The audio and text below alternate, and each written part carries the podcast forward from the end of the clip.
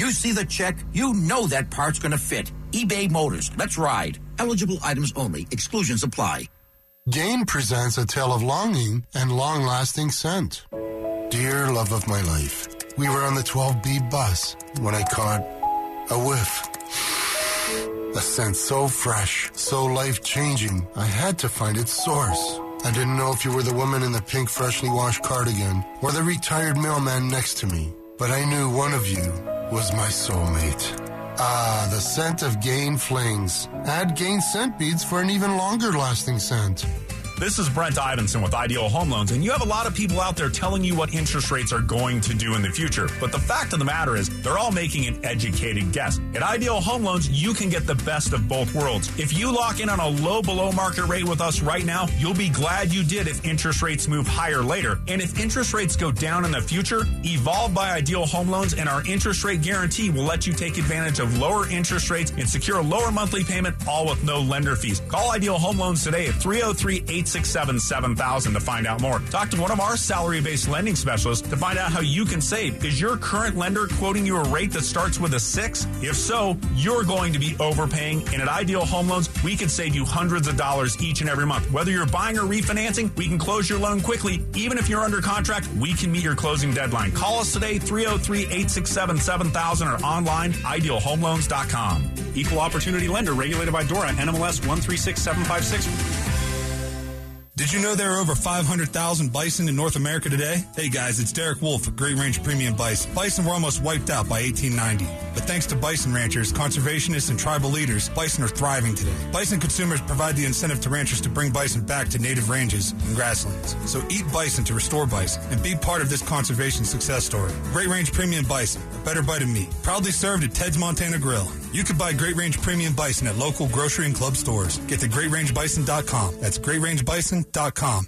Wendy's drive thru is open until midnight or later for all your late night cravings. So, give in to what you want and order a Baconator even later. Hours may vary at participating U.S. Wendy's.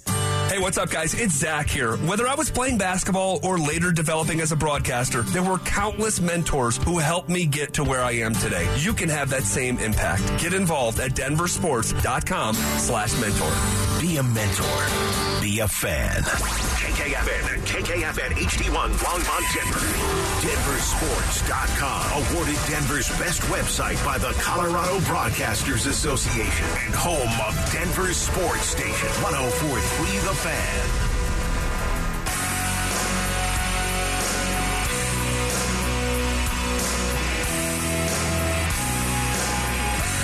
Welcome to Denver Sports Tonight. Taking a look at the biggest stories in Denver sports. From your online home for the best opinions and information on the Broncos, Nuggets, Avalanche, Rockies, and more. Denversports.com. And it is Denver Sports tonight on this Tuesday night in the Mile High City. He's Andrew Mason. I'm Will Petersen. We'll roll with you for the next hour as we're 24 and a half away from game three of the NBA Finals. Nuggets down in Miami today. Doing like a, another media day, Mace. Man, this is starting to feel like the Super Bowl. So many microphones every single day. And I know they've played games, but I think until the end of the series, we're just going to do podiums and hear from everyone pretty much every day. Well, the other thing is today is basically the South Florida Media Day. You had the Denver Media Day last week in advance of game one, and now you have the Media Day for all the media down in Miami, Fort Lauderdale, West Palm Beach that uh, didn't necessarily come up. That's that's kind of what this was. All right. They did plenty before game two, though. They did. And we'll see how Yeah. much they do on Thursday in between games three and four. But it just, it has that feeling of like, okay, we're almost out of things to say big picture wise. We can react game to game. And I'll tell you what the theme of the day was today, Mace. It was communication. I think that's what Michael Malone was so upset about after game two. He used the word effort, so that got a lot of headlines, and it obviously should. It led Sports Center, whatever. Is it fair for coach to question effort? I think what he was most upset about, Mace, was their communication on defense was so poor that Miami was getting so many open shots. It looked like an effort issue when the reality was two dudes just were in the same place at once, leaving another guy wide open. That's communication, not necessarily effort. And today the narrative shift more towards communication. Yeah, and I think part of it is you get farther away from the emotion of a game and then you have a more rational viewpoint of it. It's easy to talk about things like effort and say that was lacking right after before you've really dissected the game because again, it's an emotional response, right? And and effort's one of those things that you can't quantify, but you also can't deny. Like there's you, you, you can't get up there and say, okay, well that it clearly wasn't that. It's it's in that kind of gray area. But now here we are two days later, and that's why I think you're hearing a more rational reaction. I think from Michael Malone than uh, attributing to effort what actually I thought was more errors of execution in the game rather than effort. And that's a very important distinction because in sports, when you question someone's effort, that's immediately like, oh, you're attacking my manhood. You remember when John Elway, what was the word he used about the Broncos? Did he call them soft? Soft. I want to say it was Middle soft. of the 2017 season, right? Um, and that ticked those dudes off to no end because you can go up there and say, hey, they're not very good. Okay, you're just spitting the truth. But to call a football player soft, kind of similar to questioning an NBA player's effort.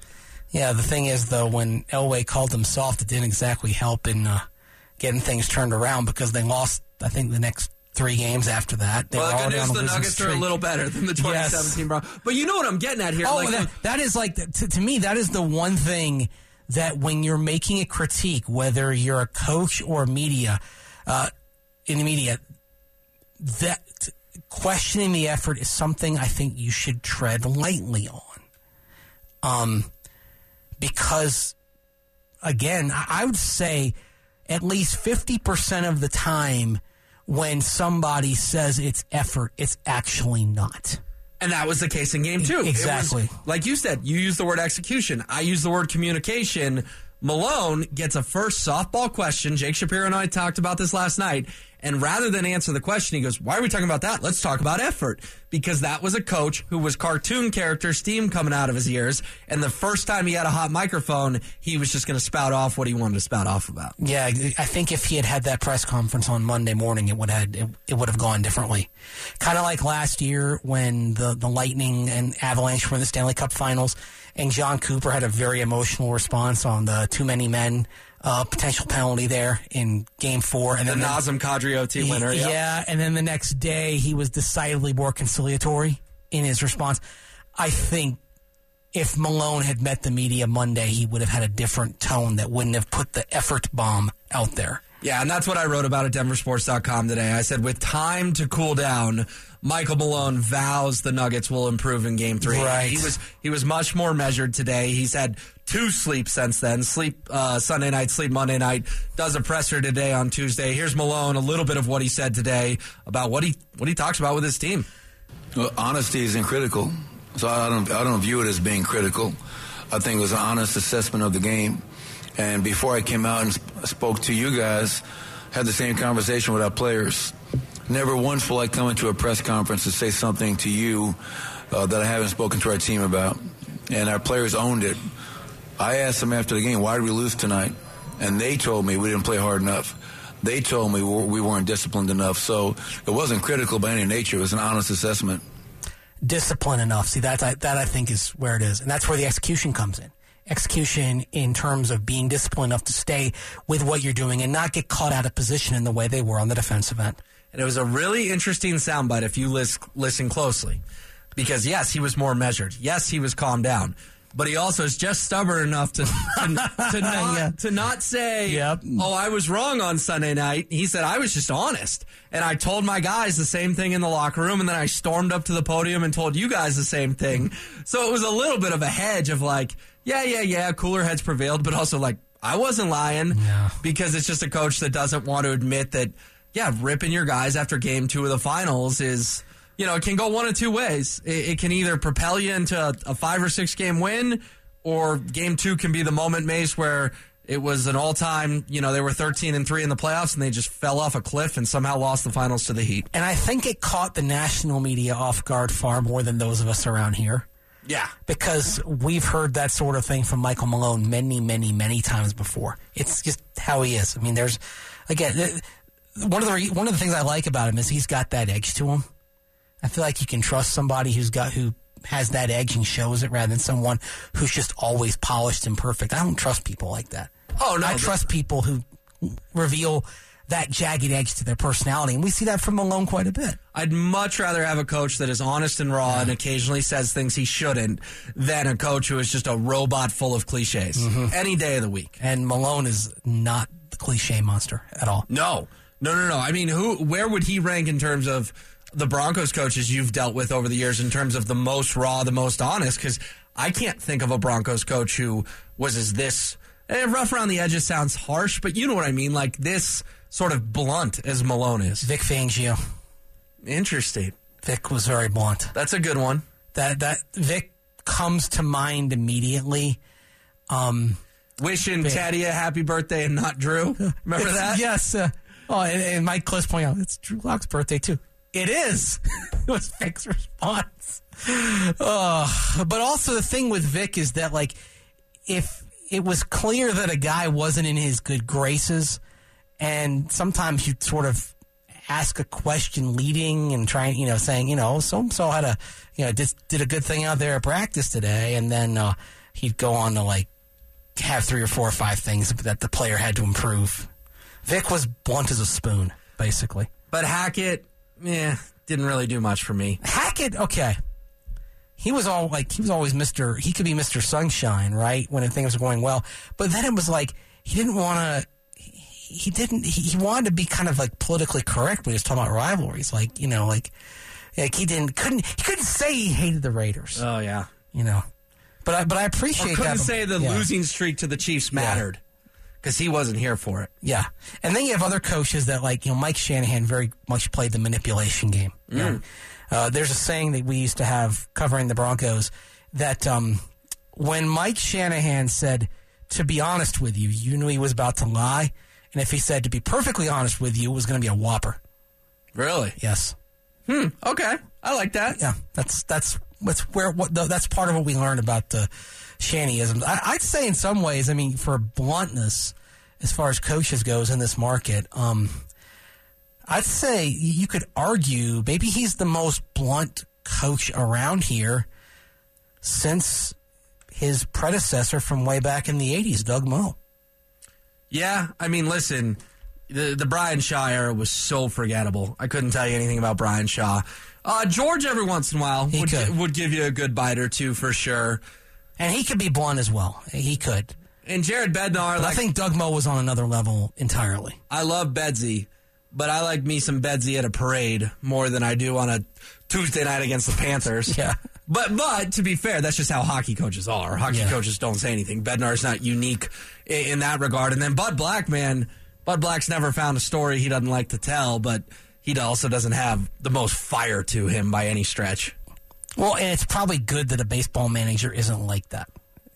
Yeah, Uh, I want my baseball manager throwing a water cooler onto the field every once in a every while. once in a while, but you know, you got to be kind of the even keel. You got to go through the ups and downs of a baseball season. That you know, you you can't if if you're too volcanic in baseball, you will wear yourself out. You will you you will burn yourself out extremely fast. Eh, like Bobby Cox had that in him. Uh, Bobby, I think, was a you know. Well, the thing is, he he got it off his chest with the umpires. Right. That was the thing. He wasn't that way with his players. Okay. I'm thinking of like someone like uh, Earl Weaver um, or uh, you know Billy Martin. That, that that could be really combustible. Um, even a guy like uh, like like Ozzie Guillen like had a really short shelf life because he could be you know really combustible around the clubhouse. the all-time sort of hothead managers. Here's Yeah. Nikola Jokic today talking about Michael Malone's criticisms. Coach Malone was really um, kind of harsh in calling out the effort uh, of the team in, in game two. I'm just curious as to how you guys received that and how you responded to that when, when you when you heard him just question the effort. Yeah, I mean, we're gonna, probably going to see it tomorrow. Did we respond? Are, are we going to respond well or not? Uh, but uh, you know, you know, when I, I mean, that's that's that's that's the answer. I mean, that is the answer, and I love Mace that Nikola Jokic is doing the same thing there that he did when he got the rest or rust question before game one. He said, "Oh, I think the rest was good because we got good practice in." but maybe we'll be rusty and maybe I'm lying and we'll find out in game one. And before game three, he does the same thing of like, I don't know if how we're going to respond to Malone's message. We'll see you tomorrow night. That is a guy through and through. We're going to let the action speak here. Yeah, it's very much uh, if if a Serbian was saying we're fixing to find out as Gary Kubiak did, that's what it would sound like.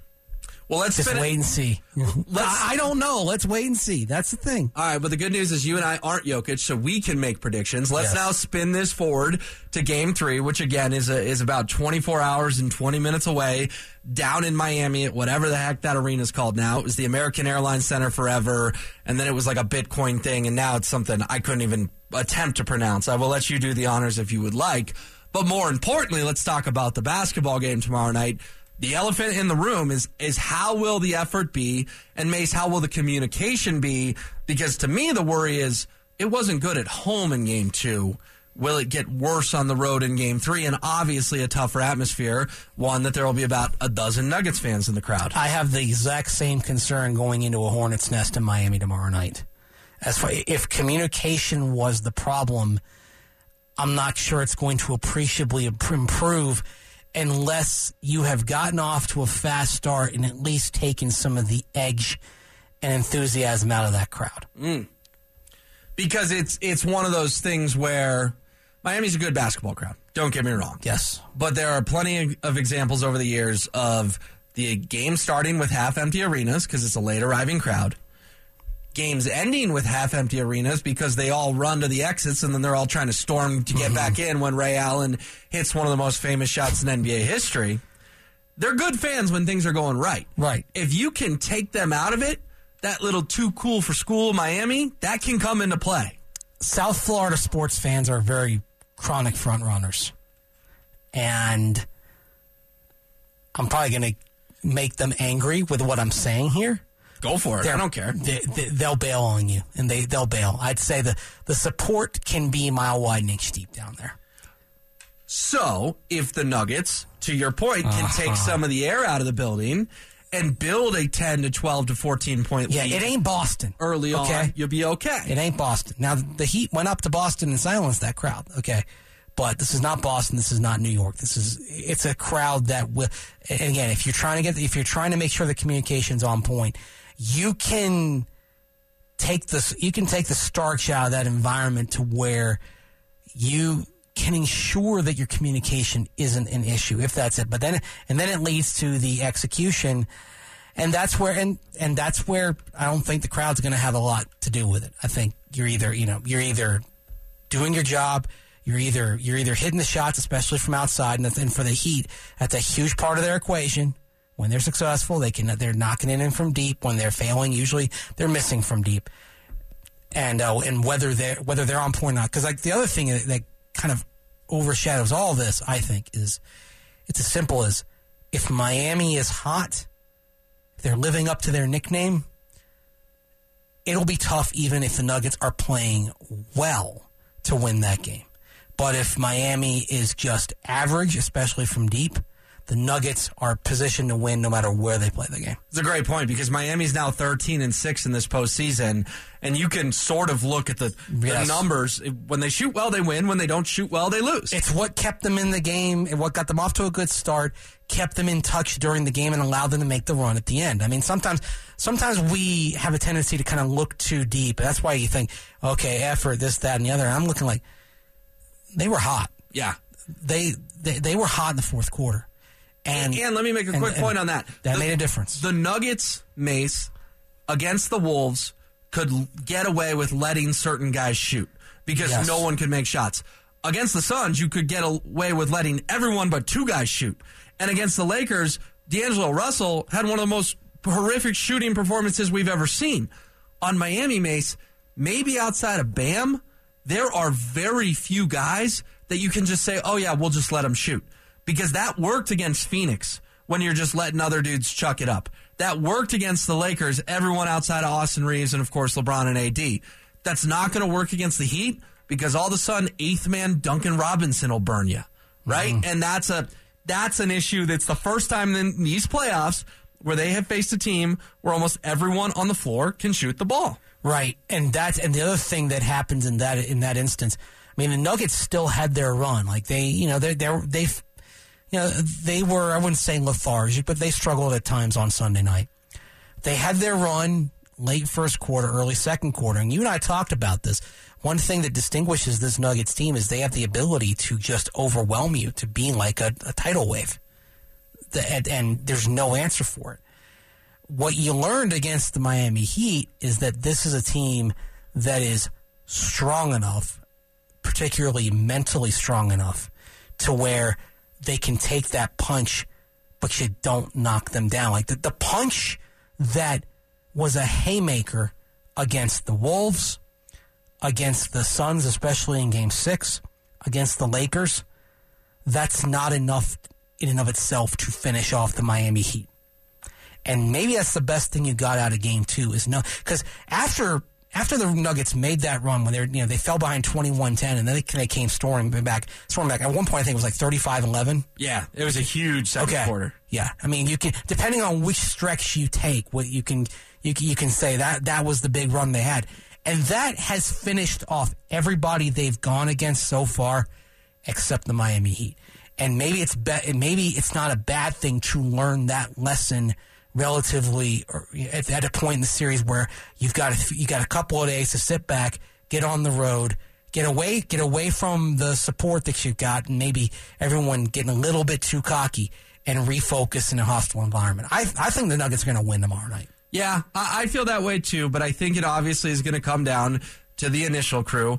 And the initial crew is MPJ and KCP, the guys who were both bad in game two. MPJ, particularly, was the one most people thought Michael Malone was questioning the effort. Uh, let's hear from him today. He didn't speak to the media after game two, but he did talk down in South Florida. Yeah, I think it's uh, both. We probably could communicate a little bit better and also just be more aware of the actions they're running, but also I think they're playing off of our coverages. They're hearing what we're communicating to each other, and then they're doing the opposite. You know, if we say switch, they're they're slipping out for open threes. Um, and then if, if we if we don't say switch, they're actually going to set the screen. So they do a really good job playing off of what our game plan is. Um, so that's what this film session was about this morning, cover uh, just fixing some of that. So hopefully they don't get as many open shots. Pretty insightful answer there from him. He pulls the communication card too. Um, says that the Heat are, are just smarter. They're recognizing what the Nuggets are doing on defense, and it's leading to open shots for Miami. What did you make of MPJ there? Probably again the biggest disappointment from Game Two, his worst of the playoffs, and most people think his head coach was talking about him. Yeah, and I, I thought it was, and I thought it was fair and probably wise on Michael Malone's part to not name a name when he was saying that. I think it was fair to, to put two and two together, but I thought, I thought MPJ had a very, uh, a very measured response and a very thoughtful response, honestly. And again, this is where you get a couple of days away, you get a chance to sleep a couple of nights, think about it your the cooler head is going the cooler head's are going to prevail on all on both sides, both for MPJ and Michael Malone, because this the team needs MPJ to be at a better level, especially on the defensive end, if they're going to win this series. Yeah, absolutely. They're They not going to win a yeah. title without him. No, without him turning this around So after it- two poor shooting games. So in other words, it doesn't do you any good to kind of to, to bury him and, and, and just and, com- and completely go at him if you're Mike, Michael Malone. And if you're MPJ, you got to sit back and realize, okay, you know what has gotten me this far in the postseason isn't going to be enough now. Take your medicine a little Yes. bit and move on. Uh, Have a little look. Having a little bit of humility is a healthy thing, and I think after after Sunday night, after that fourth quarter, I think everybody could lose a little bit dose of humility.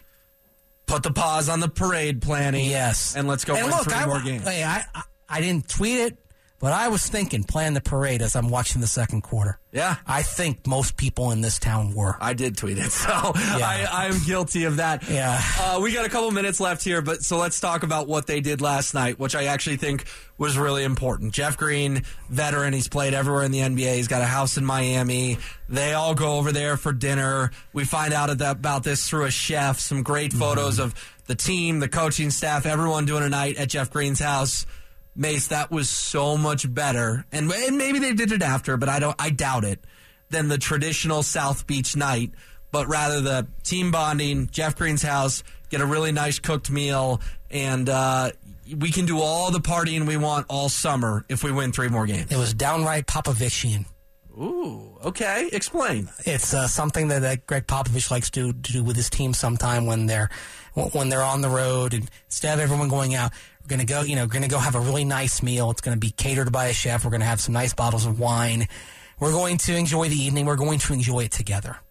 Um, really cool to do that at Jeff Green's place. But I thought uh, when I when I heard about that, I thought that's that's a pro move.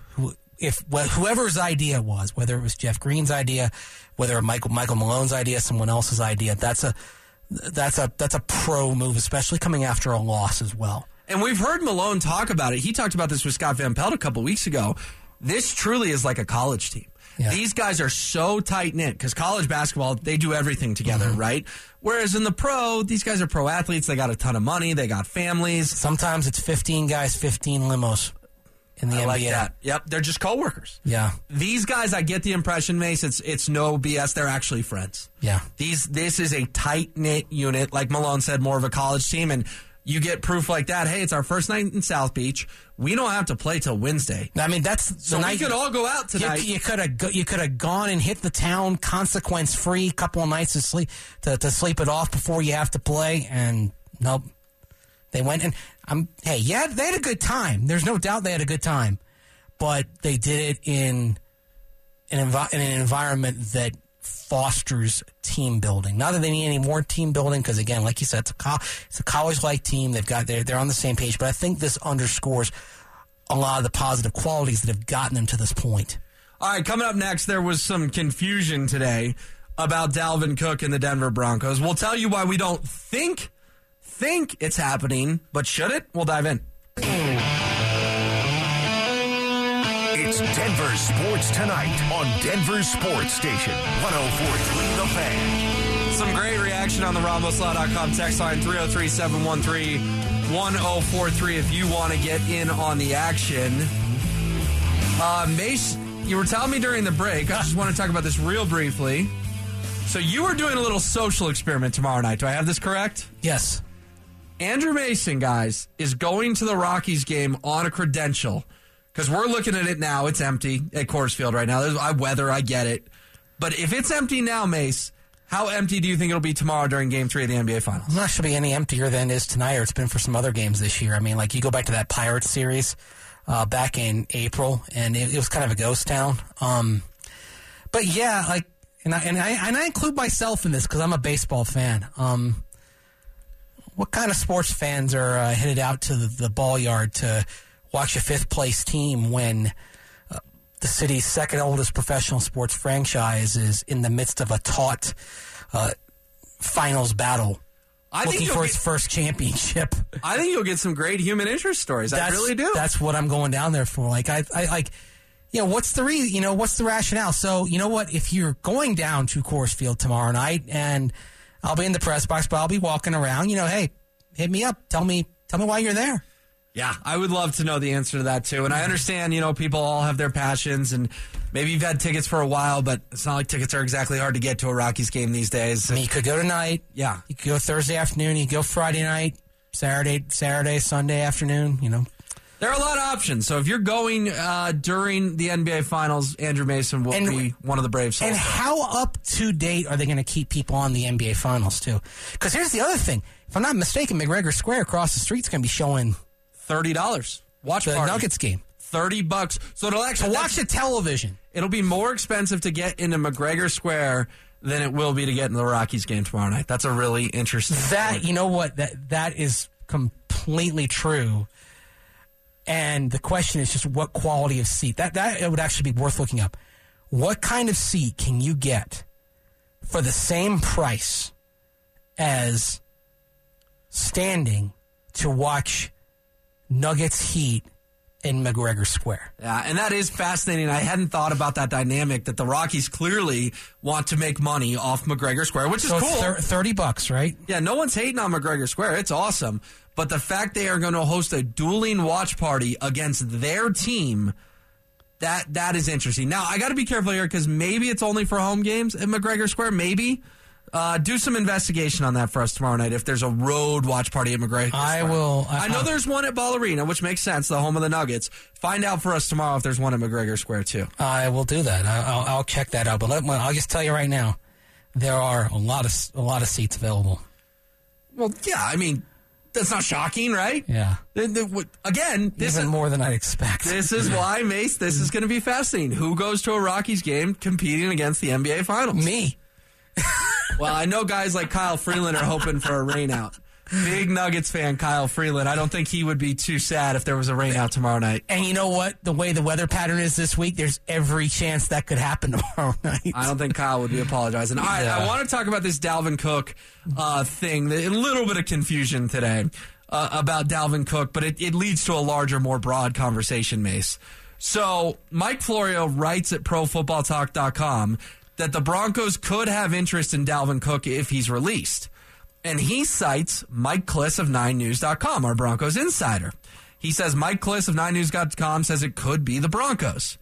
Klis gets on the old Twitter machine moments later and says, Hold up here.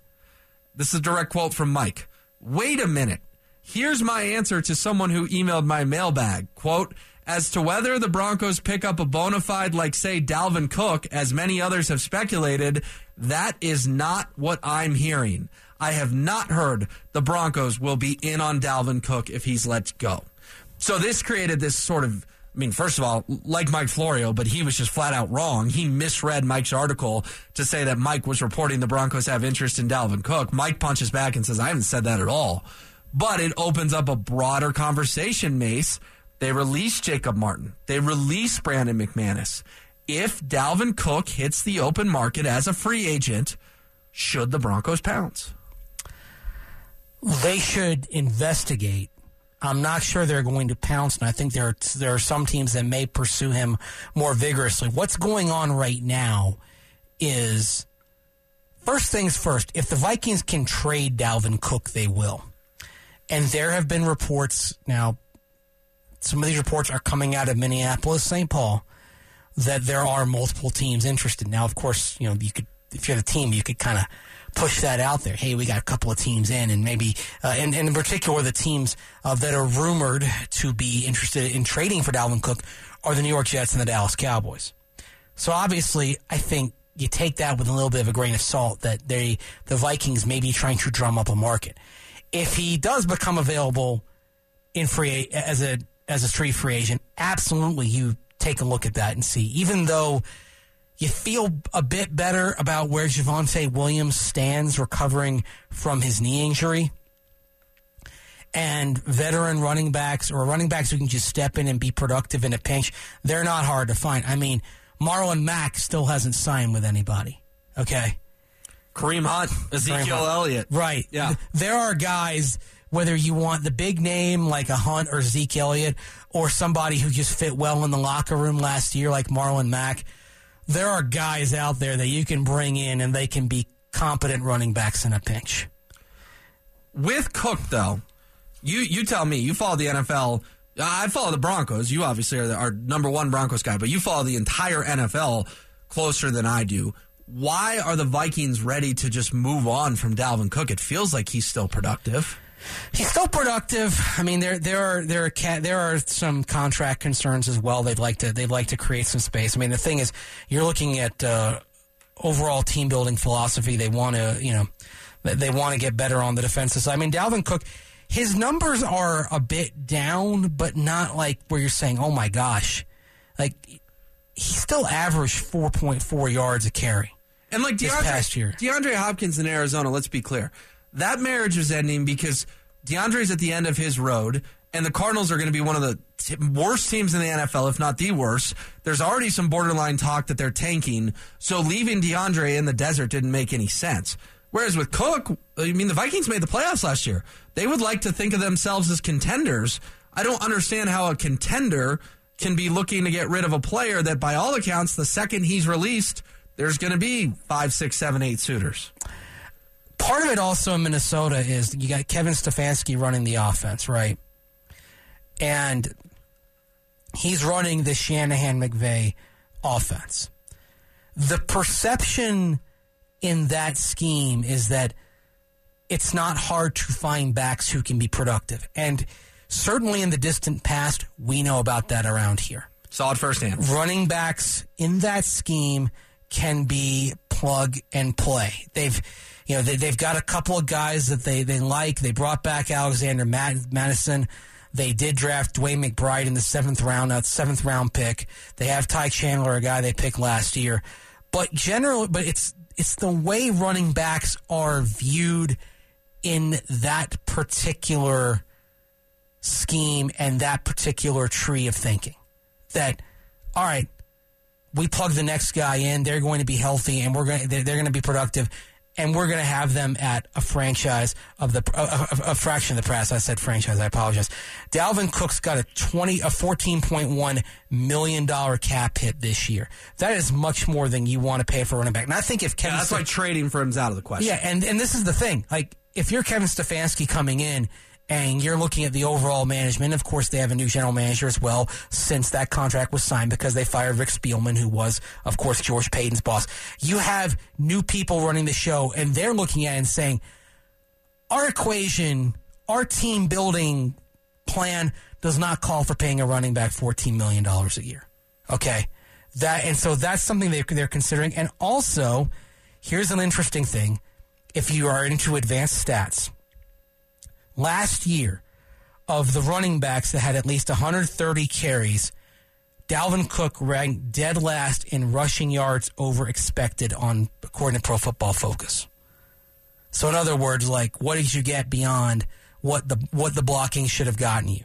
Dalvin Cook, according to those metrics, was the least efficient back in the league in that regard, wow. which can be perceived as the sign of age taking its toll on a guy who has been elite. He'll be 28 years old this August. He's so he's not ancient by any stretch.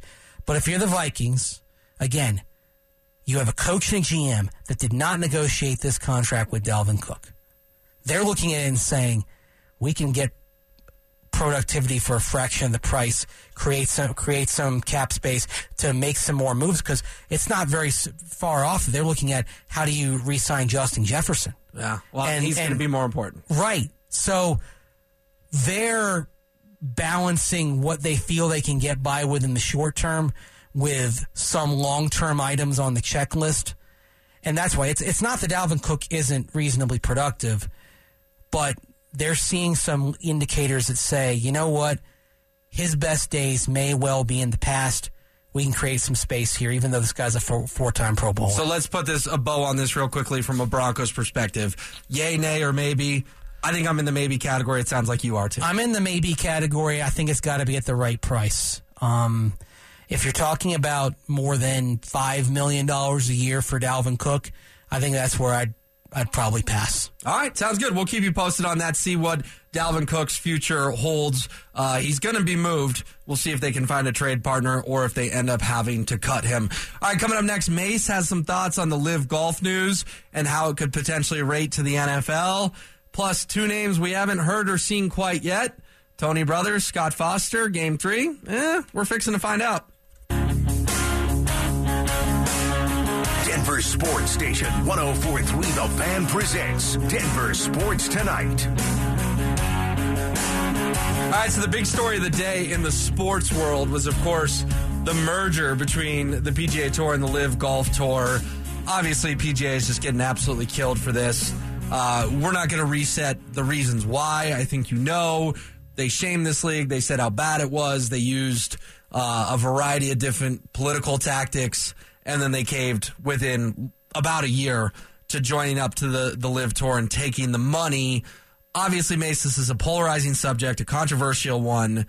But now that the, the, the Saudis have sort of taken control of the sport of golf, there is some talk that that they're going to try to get into basketball. They're going to try to get into the football, get into NFL.